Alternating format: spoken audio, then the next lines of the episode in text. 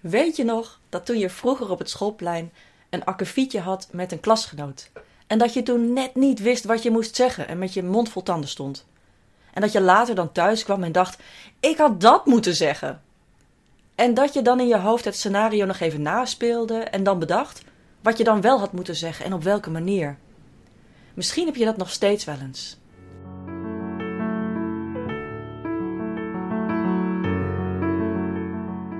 Hi, dit is Janneke op zaterdag.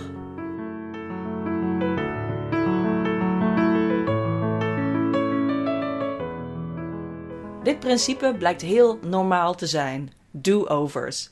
Het is een manier om emotioneel te bedenken hoe je je zou willen opstellen en dit in sync te krijgen met hoe je je voelt en hoe je zou willen zijn dat je bent in deze fase van je leven.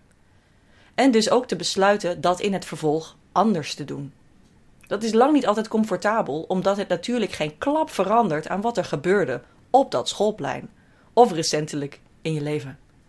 En dan is het helemaal niet gek dat je denkt: ik heb het niet goed gedaan, wat stom. Maar eigenlijk is het dus het tegendeel waar. Je blijkt je hersenen en je emoties een beetje te helpen met deze do-overs, zoals ze ook wel eens genoemd worden. Met het doel alles een beetje beter te maken in je hoofd. Maar ook om jezelf iets te leren over jezelf en hoe je dit soort dingen in de toekomst beter kunt doen. Dus zo erg is het nou ook weer niet. We zijn allemaal wonderlijk normaal. En do-overs vertalen zich ook naar creatieve innovatie, maakprojecten en kunst. Een tof voorbeeld hiervan vind ik de film Blade Runner, een science fiction film van Ridley Scott met Harrison Ford en Rutger Hauer.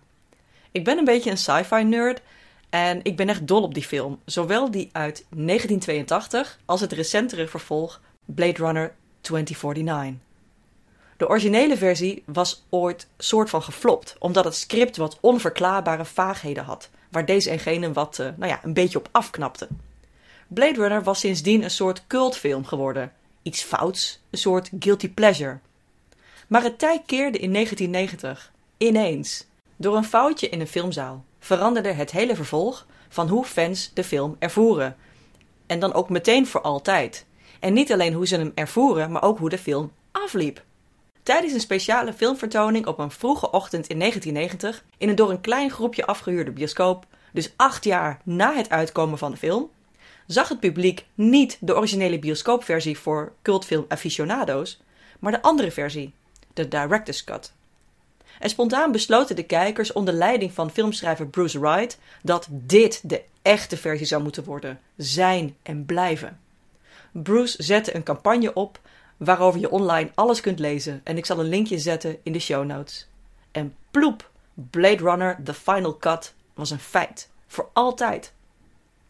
Dus eigenlijk gebeurde er iets vaags dat flopte in 1982 en Ridley Scott had behoefte aan een eigen director's cut, maakte deze en door een foutje werd alles alsnog goed gemaakt door een toevalligheidje. Sterker nog, zijn nieuwe versie bracht superveel plezier en succes.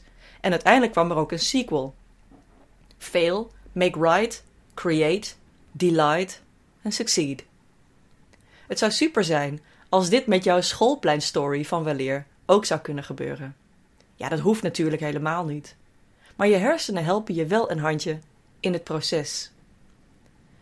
Van dit principe kun je ook profiteren als creative innovator, als maker. Iedereen die wel eens iets verzint, ontwerpt, maakt en deelt, kent momenten van groot ongemak. Deze hoef je dus niet te vermijden, maar heb je te omarmen in de wetenschap dat sommige van je wellicht toekomstige ideale briljante creaties eventjes jammerlijk falen. Soms krijg je de kans op een do-over. Door een mazzeltje, door je eigen toedoen of door een toevalligheidje door iemand anders. Met andere woorden, the end is not always the end. Ook niet als een film met the end eindigt. Misschien zou alles kunnen eindigen met to be continued of starten met the sequel. Wat is jouw sequel? Fijn weekend.